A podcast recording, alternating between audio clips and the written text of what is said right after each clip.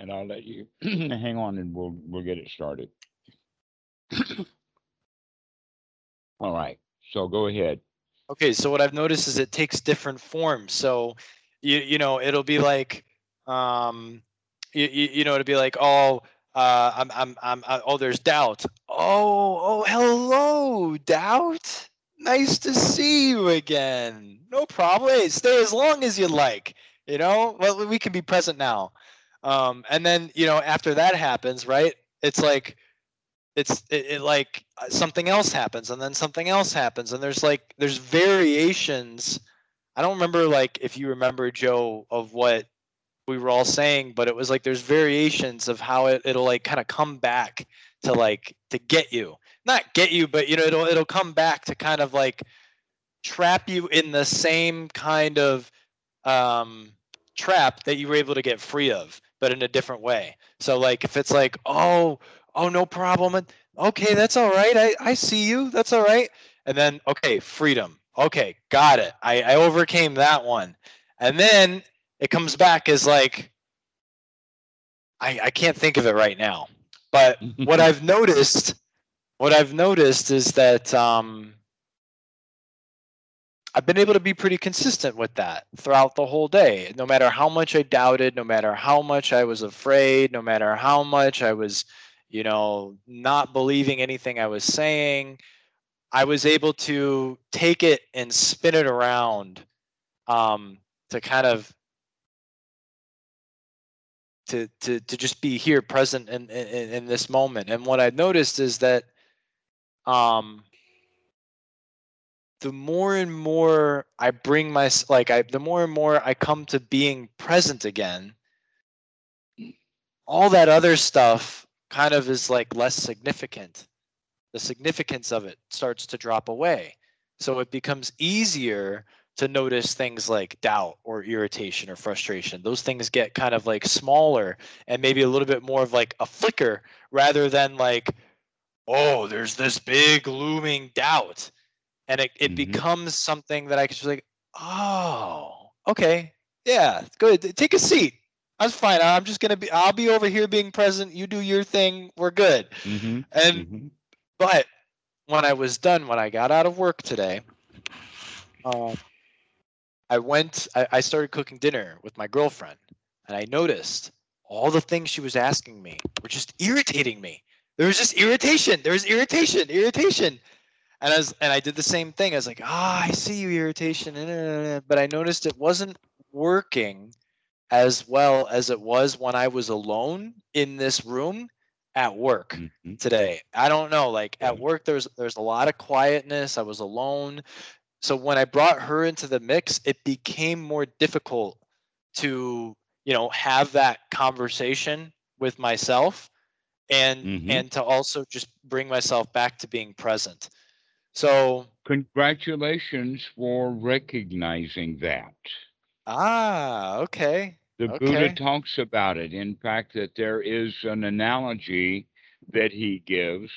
And one of the things about this particular analogy is, is that he owns this one.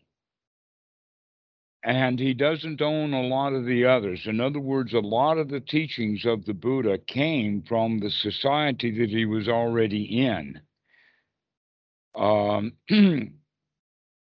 And um, for instance, the Four Noble Truths comes from the area of Vedic medicine about what is the illness, what's the cause of the illness, what is the medicine for the illness, and what is the recovery of the illness. Those are those things were in Ayurvedic medicine predating the Buddha. Words mm. like nibbana and arahat were also commonly used words in the time of the Buddha the word arahat only means one who is worthy of respect and worthy of gifts. And the word nibbana means coolness. But we take those words in West, add a flavor of Christianity to them, put some magic dust on it, tell a fairy tale or two, and that's what we have for Western Buddhism. Okay, so congratulations for being able to see this stuff while you're dealing with your girlfriend. So the analogy that the Buddha gave which he owned, and says, This is one that I've come up with. And that I use the phrase so that it's easy to remember a log in the bog. I've been from South Carolina where you have this Pee Dee, Pee Dee swamp, you know, fox, fox uh, swamp fox and all of that kind of stuff. So I'm pretty familiar with, with real swamps. And the cypress trees will fall into the swamp quite often and become waterlogged. And as they waterlog, they sink. Okay, so the log in the bog. Now, the question is, according to the Buddha, can that log that's in the bog get set on fire?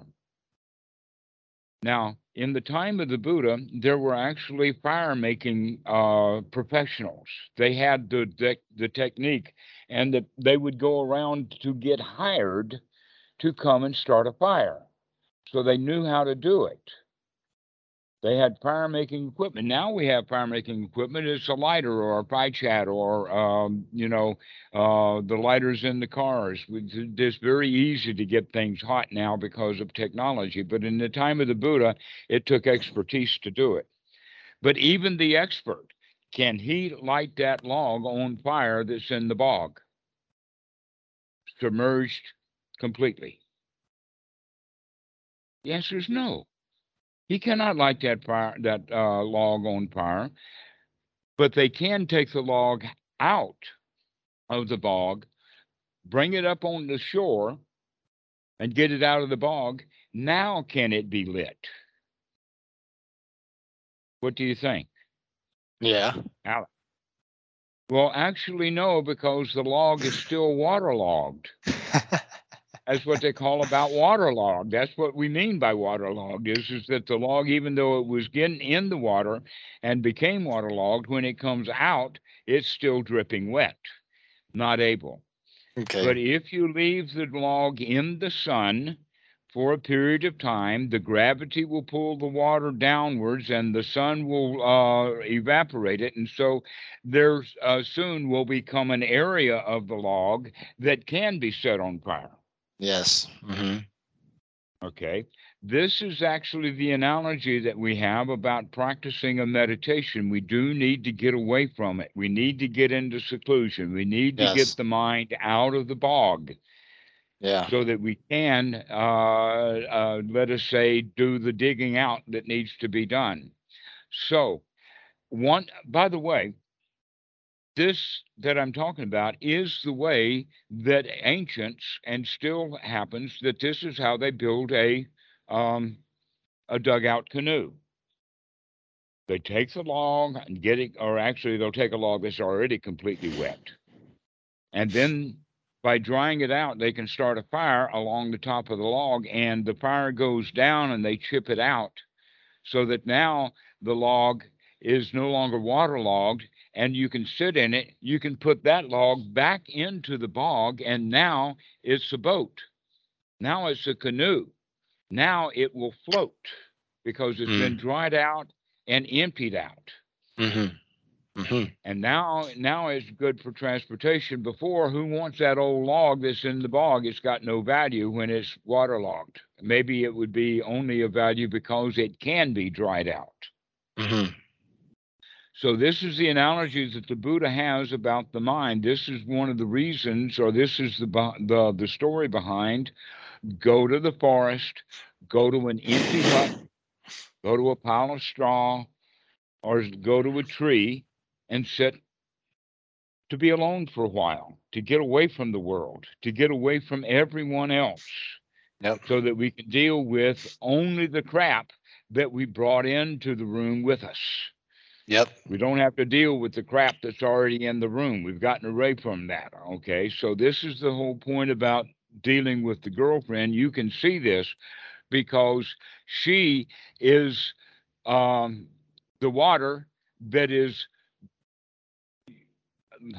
you're you're uh, uh, weighting you down with her with her wet and so um, rather than blaming her for it the better thing to do is to recognize that we need some space we need to get away from other people and this was the uh, the idea behind retreats Well, here's the thing, just to like rebuttal that for a minute. I came out of a uh, seven hour workday where I was alone in this room.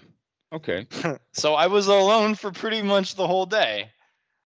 And I came out and that's how it was. Now I didn't I don't blame her. I mean, I could see like how I was blaming her, but I could see that it was it was all it was the arrows coming at me.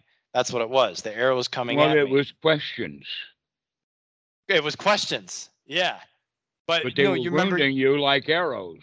you remember you and I were talking about it yesterday about how the Mhm. arrows Uh-huh. Remember? It it wasn't anything she was saying, it's what she was triggering, which was already in me. That's exactly correct. Exactly. Yeah. So she was triggering you. And this is the whole idea about getting into seclusion is so that we can see those triggers inside of our own mind and kind of tape over those triggers or let us say find where our buttons are and disable of them or maybe put a, uh, a label on them say do not press this button or something like that so this is the um, the work that we have to do in seclusion. But you can go back to music on this that a young child who is practicing his piano in order to go to the piano lesson, the one thing that he does not want is he does not want mommy in the room while he's practicing the piano. Yes, yes, exactly. That's exactly how it was too. Because I noticed I felt very, very safe today. I felt very safe and secure being by myself. And I, I can't say that I feel that very often. So that is a huge success. I felt exactly very correct. safe and secure. And I was I was I was doing I was like, oh hello. Oh, that's all right. No problem. No problem. I'm just gonna I get to be present now. But I Mhm. noticed that when I came outside and I started like chopping the onions and she was asking me a question and I noticed I got irritated and I started to do the same thing. It's like, oh hello, irritation. I noticed that at the same time there was this other voice that was like, she's gonna think you're silly. You can't do that. You're, it made it like 10 times harder, twice as hard to have that private kind of uh, rigorous um, um, attention on myself. Congratulations for seeing that. Yeah. because this is the standard part of the way that the teaching is done and and um, many of the students don't recognize the value of the seclusion that we really do have to get away from it all so that we can see that we didn't get away from it at all we brought it with us when we got away from it all so let me ask you I mean, if I come out of seclusion and go be with her, but I find that that's still happening, what are you suggesting? i would suggest that you start um oh gosh how how, how am i going to say it? Because I'm already doing thing, the five she six. is going to you can count on that she's going to be asking you questions and that you have already had the idea that when you're in seclusion you can really get yourself into a state of uh, contentment and peace and quiet well guess what you couldn't do that when you were with her but when you get alone in seclusion you can do that you can practice it right. so what that means now is, is that we can move back and forth between seclusion and the crowd and get ourselves into a state of comfort and, and um, uh, security and safety, and then go test that. How long can I feel safe and secure? Now, if you get to the point of feeling safe, unsafe and insecure because you're around someone who is asking you a lot of questions, one of the things that you can do is you can set down that onion and set down that knife and say, I've got to go to the toilet and get out of the room and go get a minute of seclusion and get away from it. Well, I actually did that uh, for a little bit. I went back into this room while I was cooking, and I, and I, I had a little conversation with myself. I was like, "Hey, hey, hey, hey, hey, hey! I see you. You're all here. Everything. Yeah, yeah. Okay, all right. You got me. You got me. What do you What do you want from me now, huh? I surrender. But I it surrender." didn't it didn't get you. It just came back for a visit. came back for a It's visit. yeah. okay. Um, it's very much like they don't have them too much anymore, but uh, maybe not. I don't know. I've never had a problem with with this. But let's talk about it in the sense of the bill collector comes to the door. Why is it that so many people are afraid of going to talk to the bill collector? That in fact we become afraid to talk to the bill collector. But if we would go and talk to the bill collector, we may be able to talk him into not doing what he came to do. But Mhm. if we don't talk to him because we're afraid of him, then we give him all he needs to go do what he was going to do. It- it- but most of the time, what the bill collectors do is they come knock on the door, and when nobody answers, they just they just leave. That in fact, um, the problem is is that if we don't deal with the bill collector when he comes, he's going to come back with the sheriff, and now you have to deal with it. Yep, exactly. So But but To your point- deal with it, and so what we can say is we can go and deal with this stuff happily and joyfully if we can bring into this new moment the happiness, the joy, and the um, uh, security that we felt while we're in seclusion, and we come into the world with the attitude, "I can handle this." yeah, if I so can feel safe and secure in seclusion, then I can also feel safe and secure while I'm dealing with the things that used to terrify me. yeah, so to your point then, because it, it's not like my practice stopped, right? Like when I left the room, when I left my seclusion and started getting ready food and we were working together on that and um we were talking which by the way it's not even just questions. It's i noticed it's even just any engagement with her or with someone. It takes like i'm i'm i'm actually noticing oh wow i wasn't even being present in that conversation. And now i'm starting to notice when i'm talking to her i can notice what i'm noticing when i'm by myself. Like oh, I get to be present again while I'm speaking to her or while she's speaking to me. Mhm. The thing is, is that I feel like I don't have as much agility or as much time, right? Because I'm learning this, this is new, um, to have those moments, those intimate moments with myself. Um, I, I can't have as many of those intimate moments with myself where I'm like, oh, you get to be present now or oh the irritation. Actually that's not true.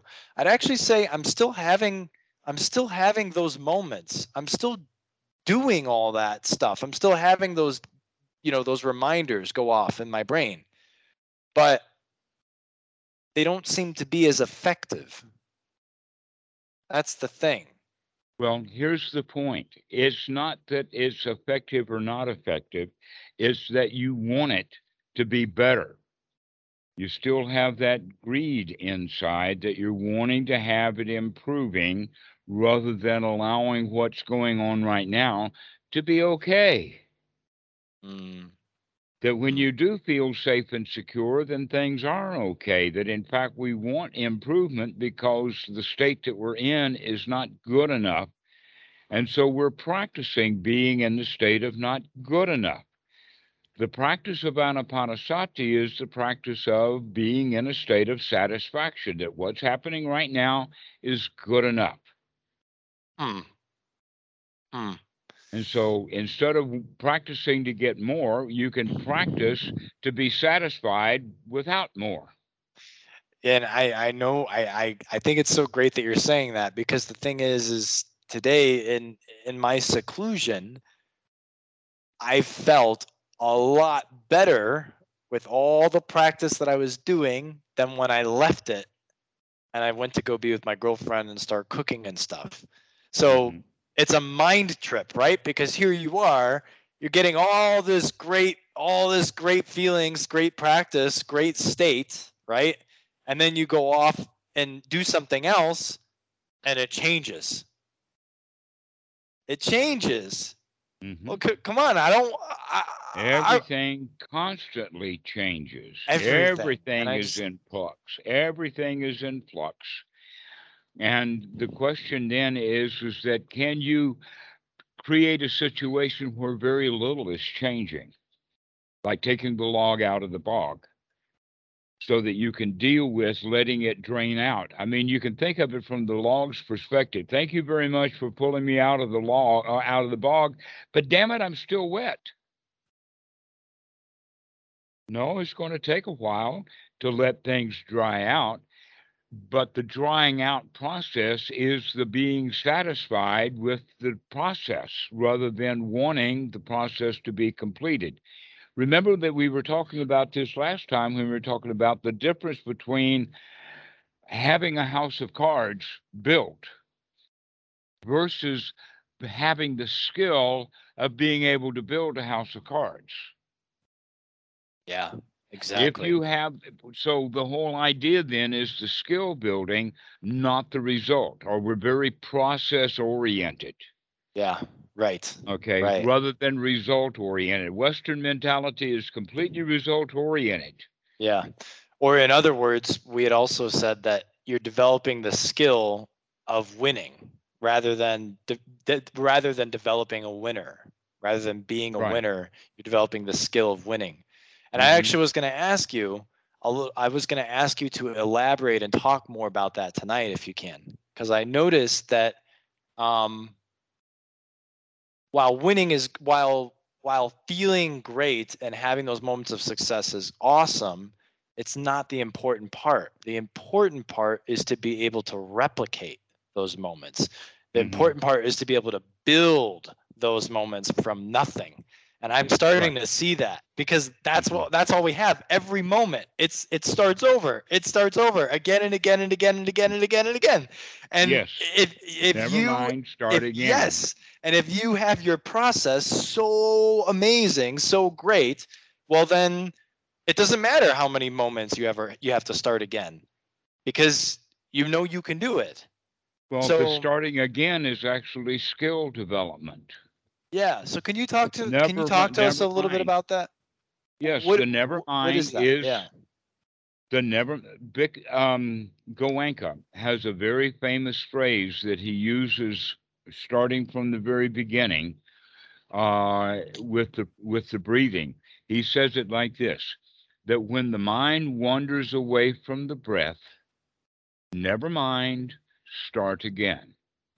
Let's repeat that phrase. When the mind wanders away from the breath, never mind, start again. Now he's doing that within a context. We can say that any time that the mind wanders away into despair, anxiety, unhappiness, Irritation. uh, irritation, or feeling unsafe because someone's asking us questions, instead of dwelling on the situation, Goenka invites to never mind what's going on. This is the way that I'm talking about it in the sense of making friends with that stuff.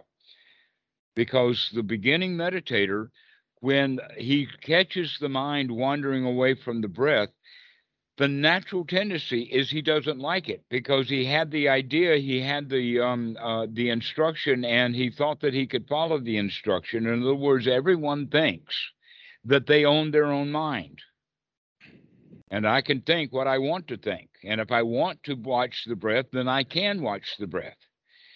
And so this is a very, very big wake up call for the beginning meditators to recognize no, your mind is completely out of control, that you don't control it, that that's the whole point of the practice here is let's learn to start adding some control in here and that uh, the uh, actually most useful and valuable way of thinking about that is, is that the way that we're going to learn to control the mind is by having wholesome thoughts rather than unwholesome thoughts. And Alex, you begin to understand that most of the thoughts that you have are unwholesome about things that need to be done, things that uh, uh, are interfering with what you want, and all kinds of stuff like that. But wholesome thoughts are the kind of thoughts that say everything right now is okay. Everything is satisfactory. I do feel safe. And guess what? That's the reality. The reality is is that both of you are right safe right now. There are no gorillas, there are no pythons, there are no alligators, there are no crocodiles, there are no uh, uh, SWAT teams coming in. So why is it that we're in a safe environment and still feel unsafe? That in fact you could go so far as to say that in the old old days, way back when 100,000, 300,000 years ago, humans felt unsafe because they lived in the savannah, they lived with lions, you could get eaten. That was even true in the time of the Buddha that they lived in dangerous places. Western society has been built up so that everybody is more or less safe all the time, and yet no one feels safe. That in fact, much of the feeling of being unsafe is what causes the danger. Here's an example of that. I'm sitting here and I feel really safe and secure thinking about my uh, favorite football team. And then the phone rings and somebody calls and says, Your football team is terrible. And now I don't feel safe anymore. Where in fact, I don't own that football team.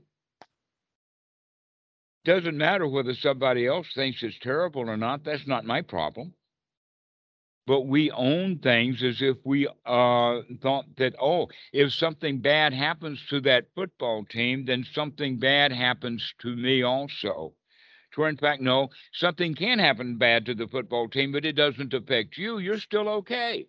Mm. But it's only our identification and attachment to those things which makes us feel insecure because everything is in turmoil. Every football team wins and loses any political party that you associate with will win some and lose some. And if you identify with that political party, when they win some, you're okay with that. But when they lose, you feel bad. And so you go from about an okay or let us say zero down to a negative feeling, back to zero, and then a negative feeling.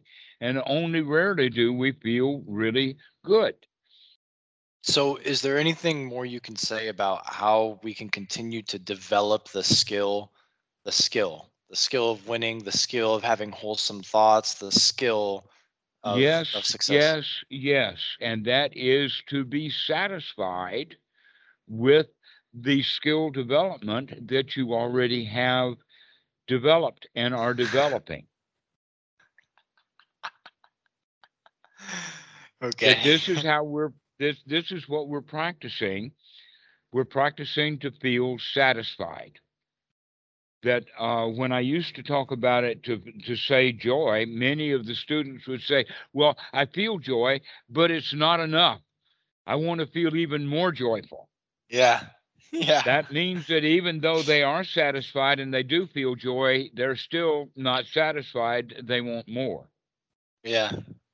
Yeah. And yet, sukha is not about uh, necessarily just joy, but but really, sukha is about um, being free from being dissatisfied, which means that we are actually satisfied. And so, cultivating the feeling of satisfaction is one of the primary goals, if there is a goal. But in fact, here's here's something. Let me say it this way Imagine that you wanted to play, or the young child wanted to learn to play the piano. He gets the piano, he gets music books, he gets a teacher, and has his first lesson. And now is got he's got a week to go before his next lesson. He spends his whole week playing video games and football and maybe even the violin. Is that going to help him practice the piano? Is it going to help him in his lesson, his piano lesson? No. What is going to help him in his piano lesson is, is that he practices the piano. This is an important point. Because how can you develop the skill of satisfaction if you're not practicing the instrument of satisfaction? How can you practice the instrument of dissatisfaction thinking that that's going to develop the skill of satisfaction? This is an important point that you recognize that you can, in fact, get yourself, air how small it is, a satisfaction, get satisfaction, a tiny little bit of satisfaction, and then spend time with that to keep saying, yeah, this is good enough. Yeah, I can handle this. yeah, there's no. Ah, Yeah. Mm. Over and over again, we're developing that skill of satisfaction. You know, it's really interesting. I um I wanted to say that I today when sorry, Dhammarato, I didn't mean to cut cut off the rest of what you said. Do you want to continue? Yes, okay, that's that's a good catch. Good. Congratulations. So, satisfaction is um, a major element of the teaching of the Buddha, but we miss that in um, the West because we don't properly understand the language that the Buddha was speaking in. But in Pali, sukha is an exact opposite of dukkha, just like anonyms, you know, like off and on or up and down. Sukha and dukkha are opposites of each other. That's also true in the Thai language. They have uh, duk and suk in Thai. And I've also had a student who um, has enough of his parents' language of Gujarati to know that even in the Gujarati language, you, they have duki and suki, which are actually opposites. So, if the teaching of the Buddha is dukkha, dukkha, nirodha, that's another way of just saying dukkha, sukha, that when you're in a state of satisfaction, you're not in a state of dissatisfaction. So that's basically all there is to the teaching of the Buddha is just get satisfied with what's happening. Just to practice. Go ahead, Joe. Uh, do you um I, I don't ever hear you uh, mention like the Brahma Viharas. Do you consider those like skills to be developed as well, or are they a natural thing that results as a result of the practice of satisfaction? Actually, yes, that's a good point. The Brahma Viharas are not skills to be developed.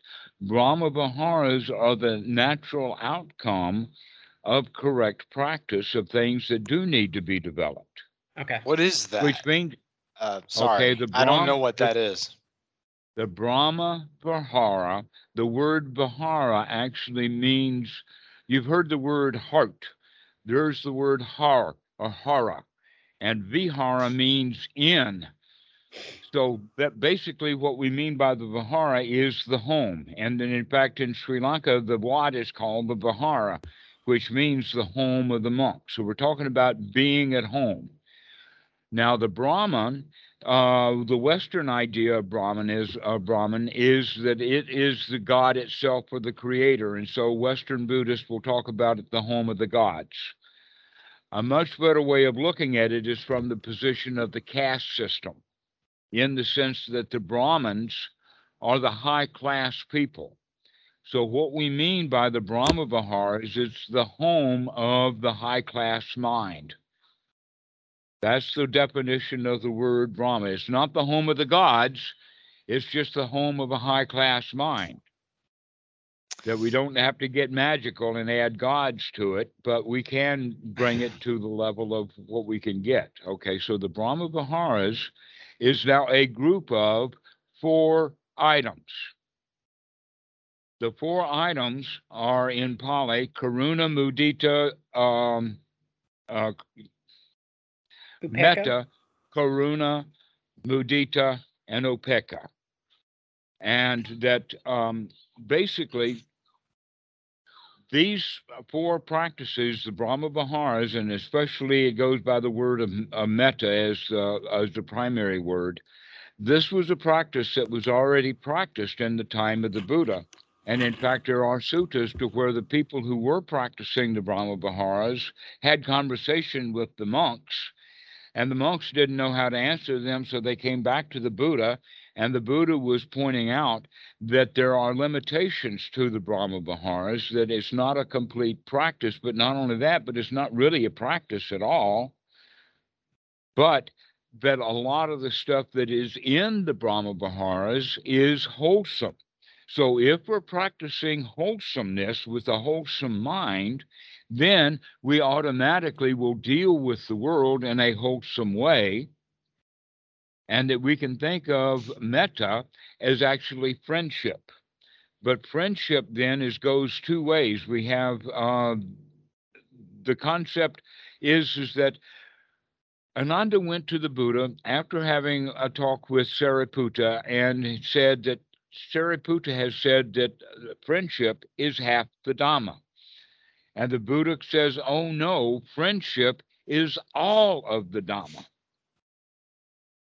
So, in that regard, that means that if we can come in and be, consider, be safe and secure and friendly with ourselves, then we can, by doing that training and are completely secure and safe and friendly with ourselves, then we can go and be friendly with other people, even if they're not safe, not secure, and not friendly. Mm-hmm. Mm-hmm. But And- there is a practice of metta, and the practice of metta generally has little phrases like, uh, may all beings be happy, may all beings be free from suffering. And that's quite grandiose, and it's a conceptualization. For one thing, the people who are practicing that metta, who are saying, may all beings be happy, are not happy when they're doing that. So may all beings, including me, be happy is just wishful thinking. It's not real. But having thoughts of happiness and spreading happiness is a wholesome thought. So the distinction between wholesome and unwholesome thoughts is, is that unwholesome thoughts are generally not real, and wholesome thoughts are generally real. This also has to do with the concept of affirmations. You see many, many, and in fact, there's a whole library somewhere or another that's filled with uh, non-fiction books that are considered uh, self-help books. And these self-help books are filled with affirmations.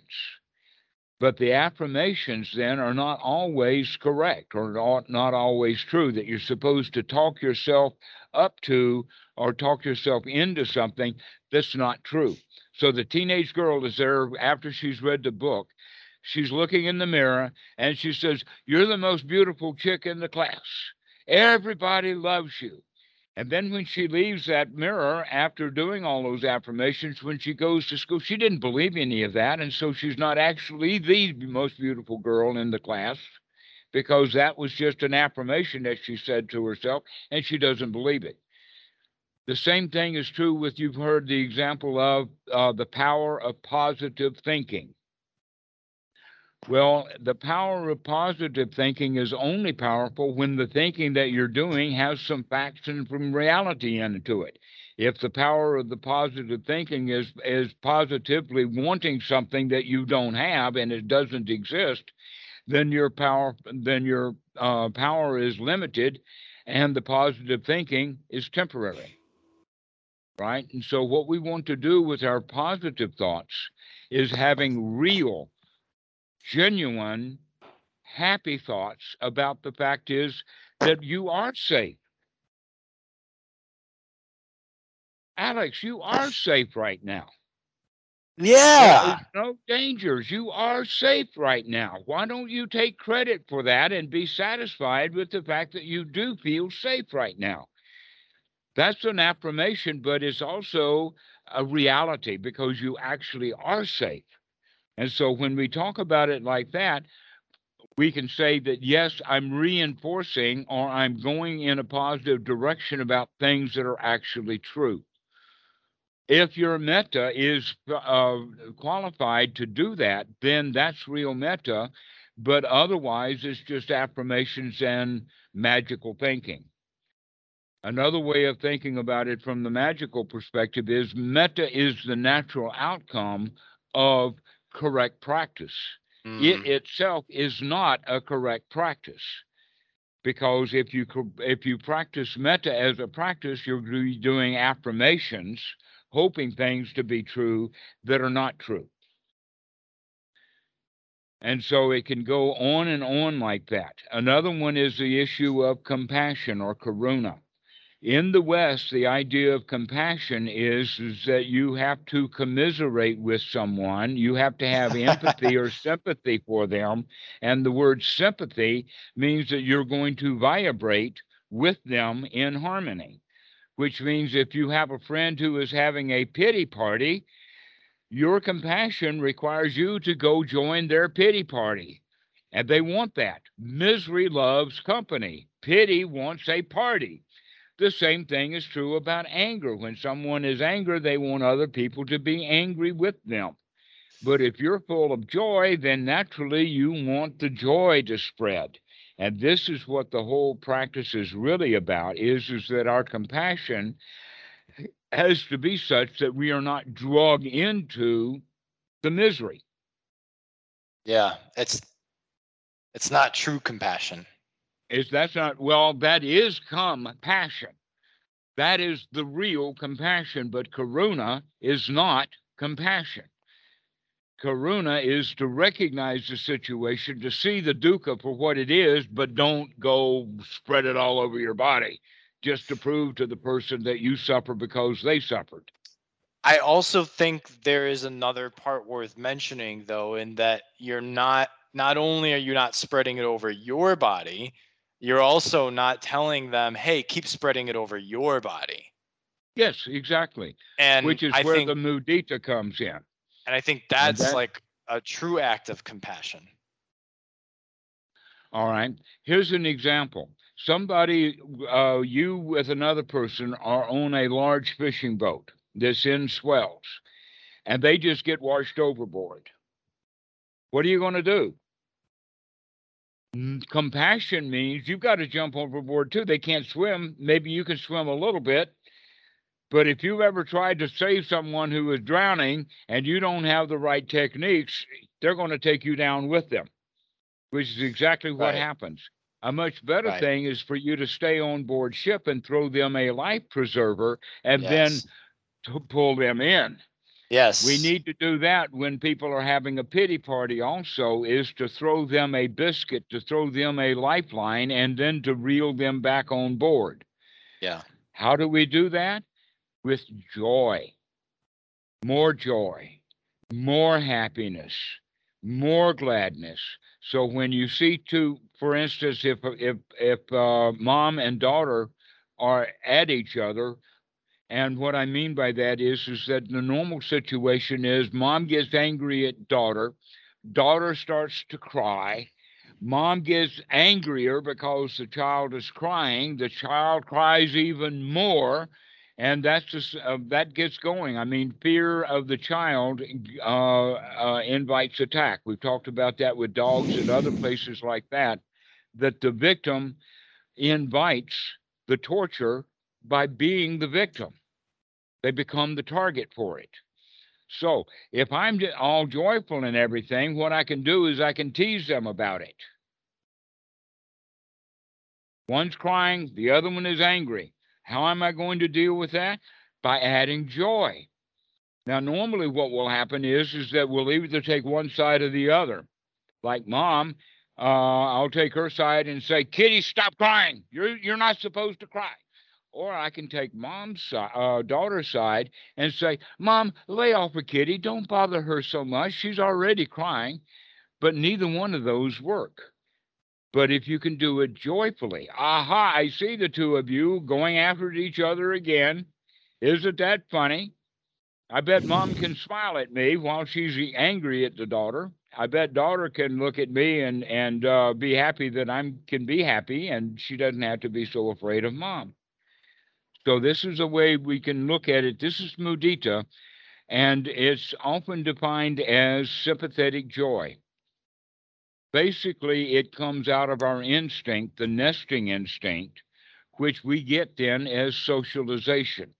So it's the socialization instinct within you that wants you to commiserate and feel bad when somebody else feels bad.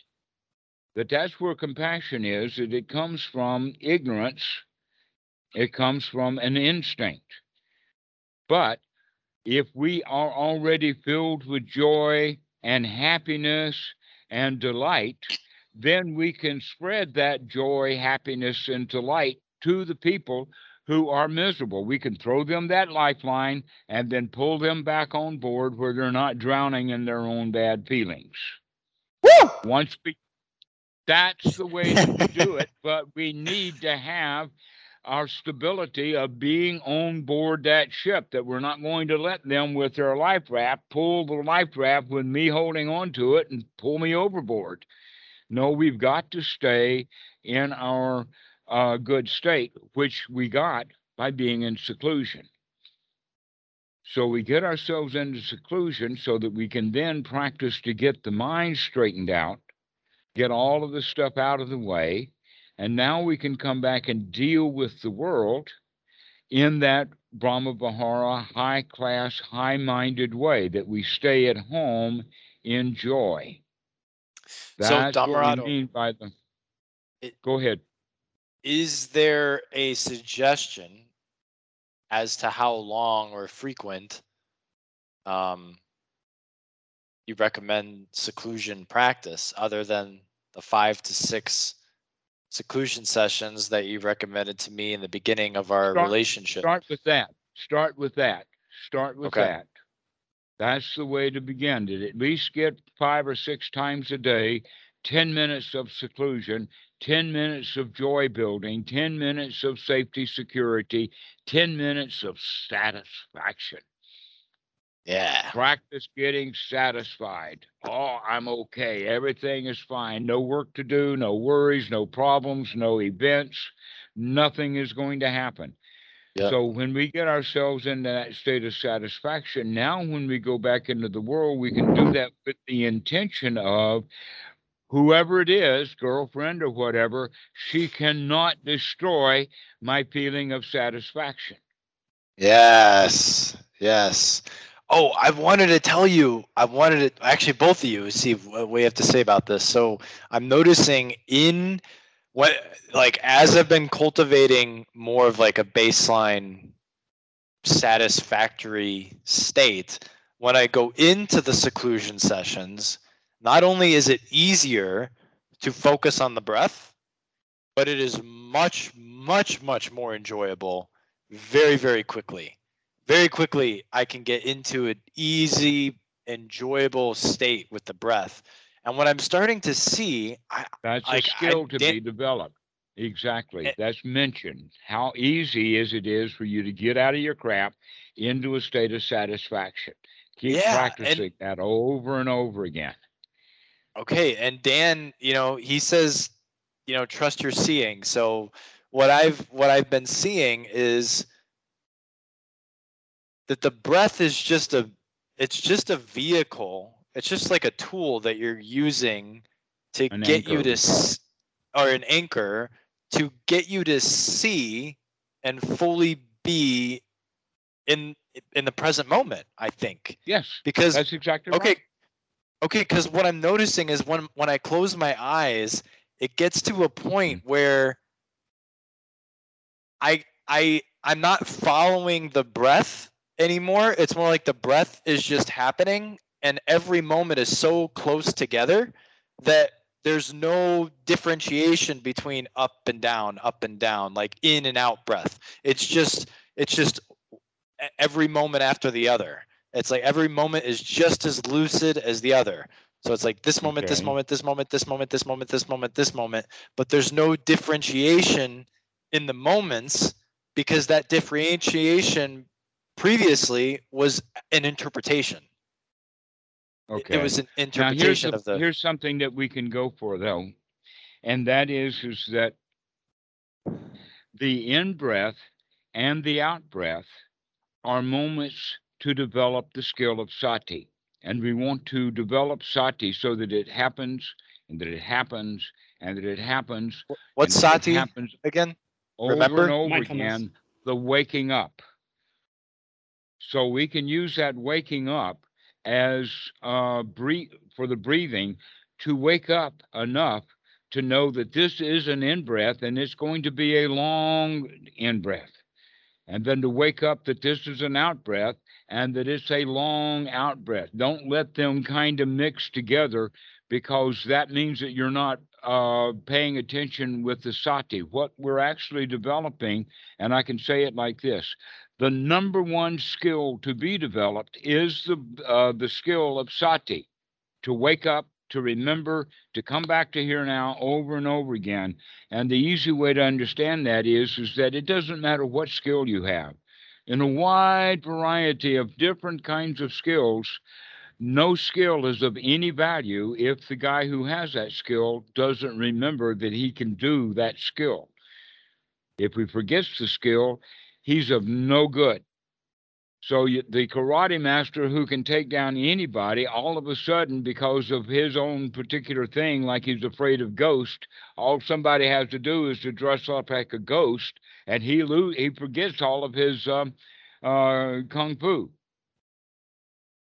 Sati is the number one skill to be developed. Now, uh, right view comes first because we have to have the ability to investigate as well. So, uh, the to wake up and to investigate. So, if we apply that to the breath, that means that we're waking up to investigate: is this a long, deep breath? To wake up, investigate: is this a long, deep out breath? And so we want to continue to work with the breathing because there's going to be a whole lot of time during that in breath and out breath. Because if we slow the breathing down, then that means that that in and out breath cycle took about 10 seconds. That's enough for 100 mind moments. That means 100 things are going to happen, and we're only asking two of them, two out of 100 mind moments. One mind moment long deep in breath, another mind moment, long deep out breath. And we keep every 10 seconds, we'll have one mind moment of this is going to be a long deep in breath. So that we begin to make the breath, the breath a friend and a companion and a life giving force. To remember to breathe means that you're also remembering that you're alive. And so uh, it's very common for the meditator uh, to kind of let the breath kind of go. And this is actually the way that Western Buddhism and modern Western teachers talk about the breath. Oh, we'll just be mindful of the breath, but don't try to control it.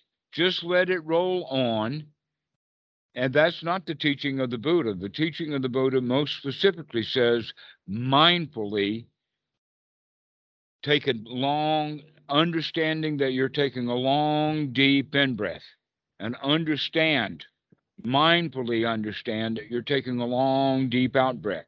Now, the verb here is understand, to mindfully understand that this is a long, deep in breath, and to mindfully understand or to see that this is a long, deep out breath. Those are the only places where the verb is understand. In every other place in the Anapanasati Sutta, the verb is thus one trains oneself, or he trains this way. So the training then, or the skill development, or the practice is now the, the verb. But for the long in breath and long out breath, you don't need to train to do that because you already know how to do it. All you have to do is to remember to do it. It's not a training. The training is in the sati, not in the breathing. So, however, all of the other things in Anapanasati are actually training things to do, like the training to wake up, the training to gladden the mind or to make the mind's wholesome thoughts the training is, like we were talking before, the training in satisfaction to get a little bit of satisfaction and then stay with that over and over and over again. That's the training. But we're training while we breathe in long and while we breathe out long. We're remembering to breathe in long and breathe out long. And that helps us, that remembering then, to remember the um, satisfaction. Oh, wow, this is so nice So these things work together, but all of them have to do with training. The training of seeing anicca, the training of seeing the fading away is all uh, part of the fourth tetrad. But in the beginning, the training to feel the way that you want to feel, the training to feel uh, satisfied, the training to feel like a winner, or the, the training of the skill of winning. So Yes. okay, okay, okay, okay. So when I, I may have, we may be using different words or ways of describing this, but I may be doing it exactly as how you're describing. So what I'm doing is when I have an in breath, I will. What I do is I will do a long in breath, and from the very beginning, in my mind, I will say, I'm enjoying the breath right now. I'm enjoying Mhm. the breath right now. I'm enjoying mm. the breath right now. I'm enjoying the breath right now throughout the whole in breath. And what I'll notice is throughout the in breath, I'll have moments flicker of like, oh, I wonder what that person thought about at work. Oh, wait, I am enjoying the in breath right now. I am enjoying the breath right now. Oh, wait, I wonder, wait, I got to tell my girlfriend what we're having for dinner. Oh, oh, oh, I'm Yes. enjoying the breath right now. Right. And so, mm-hmm. and that's the same thing that we're doing when I'm noticing that I wasn't being present. Oh, irritation. Okay, I'm, I can be present now. Oh, Yeah. this. Okay, I can be present now. So I'm Yes. seeing how they interact. So I am doing a long in breath and then a long out breath. And for the most part, I am noticing that I'm doing a long in breath and a long out breath. It, it- I am noticing that pretty much all the way through. Uh huh. Joe, what you got?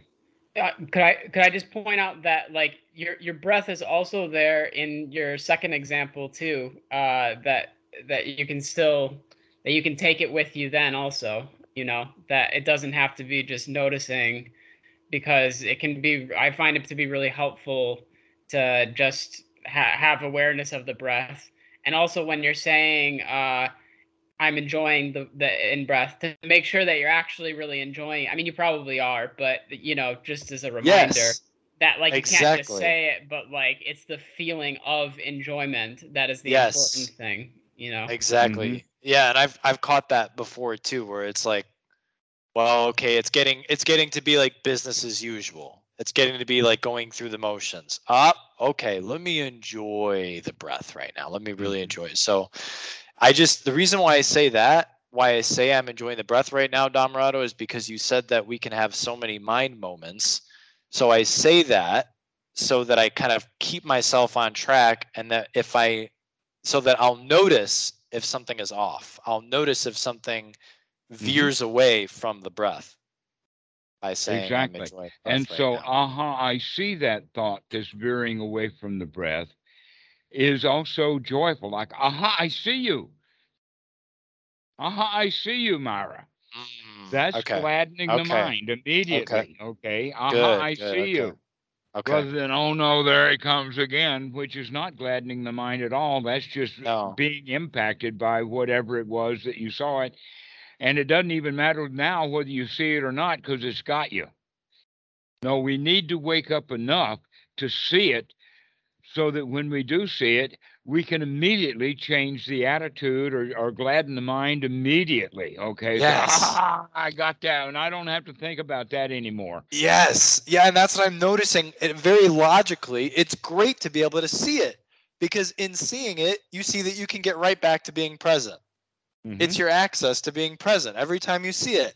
Oh, oh, that's great. I'm so glad Yeah. you decided to show up. I can be present now. yes. Uh huh. As opposed to what normally happens for the beginning student is is that when the mind wanders away from the breath and they recognize that, they want to punish themselves. Oh, monkey yeah. mind! All this meditation is so Yeah. hard.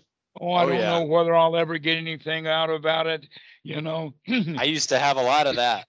I, I mean, I do Mhm. still sometimes, but less. I was gonna say I, I, I still I still have that sometimes. I think that that one's a hard hard one to kick for Westerners. well, It is. it- it is. It is because that's the habit of Yeah. the critical mind is going around finding problems, finding things that are wrong. Yeah. And here we're doing it completely differently in the sense that when we see that stuff, we're we're we're going to turn it into um like I say, when the mind gives you a lemon, just make it into lemonade. Aha, I see that. I see that lemon. Let's put some sugar on it and we have a tasty drink. I had a, I had a really funny I had a really funny critical mind one the other day where uh, I, I I was kind of having just a peaceful and there there was there weren't many thoughts coming and the criticism was like you should be having more thoughts right now like you should be having some good wholesome thoughts and there should be more there should be more happening because you're just sitting here you're dull you're just you're just sitting here with dullness and and then you know yeah that was my critical mind and i'm like Those Oh my right. God. Those are the unwholesome critical thought. Right. And and we're do, we're good at that. We have been critical of ourselves for years. We were taught to be critical of Right. ourselves almost as a defense against an adult being critical of us. So we critical we criticize ourselves in the hopes that that mollifies someone else criticizing us. This is exactly what we're talking about when we get the idea that when a child makes an apology, they're supposed to say they're sorry. Why? Because we have to be punished for what we're doing that's wrong. And if the child is already sorry, that means he has already punished himself, and the adult doesn't have to do it. And so the child, I'm sorry, I'm sorry, I'm sorry, which means don't beat me. All right. Well, that's I'm sorry, I'm sorry now becomes a habit. So that every time that we see something in our own minds, we wind up not liking it. Oh, I'm sorry, I made a mistake and whatever like that. And so that attitude of the loser is ingrained into every child. It's interesting. We It almost life. sounds. Sorry, go ahead. Go ahead. Okay, so the um we are victimized as children. I mean, the baby is small. He he he is not the king. He is not the guy who runs the the show. He can barely even uh, move his hands. When we're little kids, the furniture is too big for us.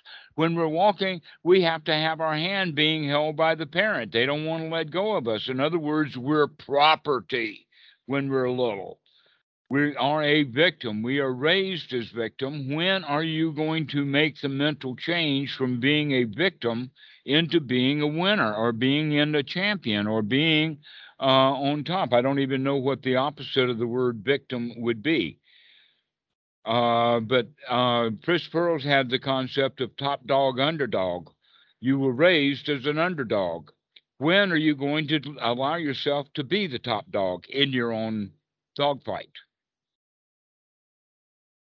That's the whole thing is can we change our mentality of, oh, poor me, what's going on? Who can I get to help me? And the hot dog, I can handle this. And Dhammarato, I Hot was dog, just I can handle this. There's no problem here. We can do this. And so that's the attitude that we're developing. Yes. Don Dhammarato, I was curious if um, you know, as I think you started to mention it, that as we start becoming more regularly satisfied and remember, and all of these parts start coming together and we're more consistent with them, um, I think you started saying something about I can't remember what it was, but you said there is something that comes after those foundations are in place. Uh, I'm not sure which foundations are in place or, or what you're mentioning. I'm not quite sure of what you're talking about. So like important part is to make sure that we are let's get satisfied. Let's practice being satisfied. Let's let's talk ourselves into a good state. Let's get ourselves out of that negative self-saboteur, you know, critical uh, mind process, and then then we can do something else. And I didn't know what it was you were saying. Have a ball. you didn't really- Enjoy. Make it a toy. Have fun. Right. Okay. Enjoy your life. There was Learn something. There was something else you said. You, you said something about like investigate or something. I, I don't know. You, Yes, you said okay, well, something. that, that, that's a, we continue to investigate. Ongoing investigation, ongoing looking, ongoing, uh, coming back over and over and over again, uh, to look at what's going on because things are changing on a regular basis. We always need to come back and investigate. You see, here's the point. When I when I was um, really investigating the Dhamma, I came to the conclusion that something was missing in the sutras because I wanted the right. I could understand what what wrong view was.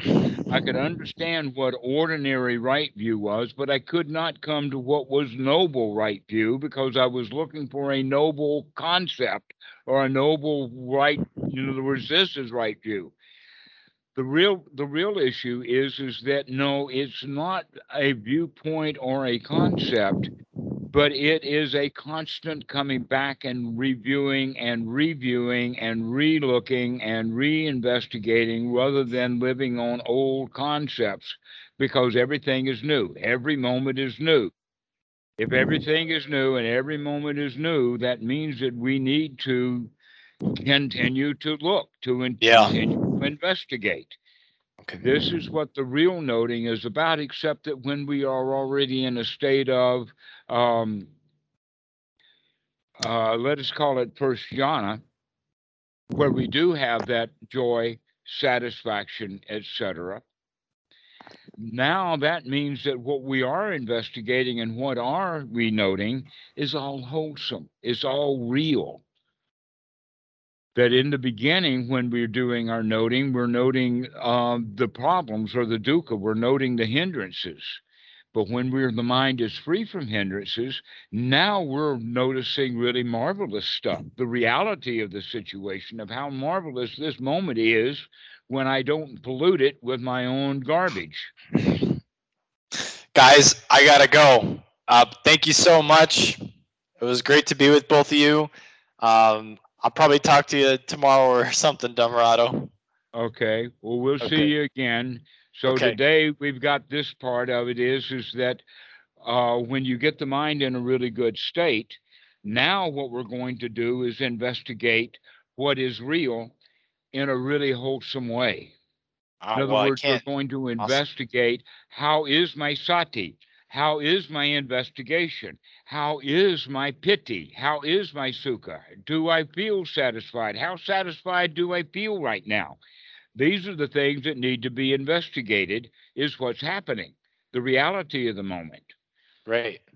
Okay, right. so we, so that's the way of looking at it is, is that we're going to investigate the wholesome stuff and really get a kick out of how marvelous these things are, rather than bringing our own garbage in and then having to investigate the garbage. Once we've taken the garbage out, now we've got a kitchen that we can really cook in. Wow. Well, I'm already getting a kick out of it, so I can't even imagine. All right. Thanks, guys. Okay, ya. Alex, we'll see you later. Okay. Bye. Bye. Joe, is there anything that we need to finish up on, or is this good no, for you? that was that was a long talk. So thank thank you very much. I really appreciate it. Excellent, Joe. Well, Yeah. we'll see you later and we'll talk more about some of your future plans. Okay, sure. Sounds good. All right. Bye bye. Thank you so okay, much. Okay. Bye bye. Bye.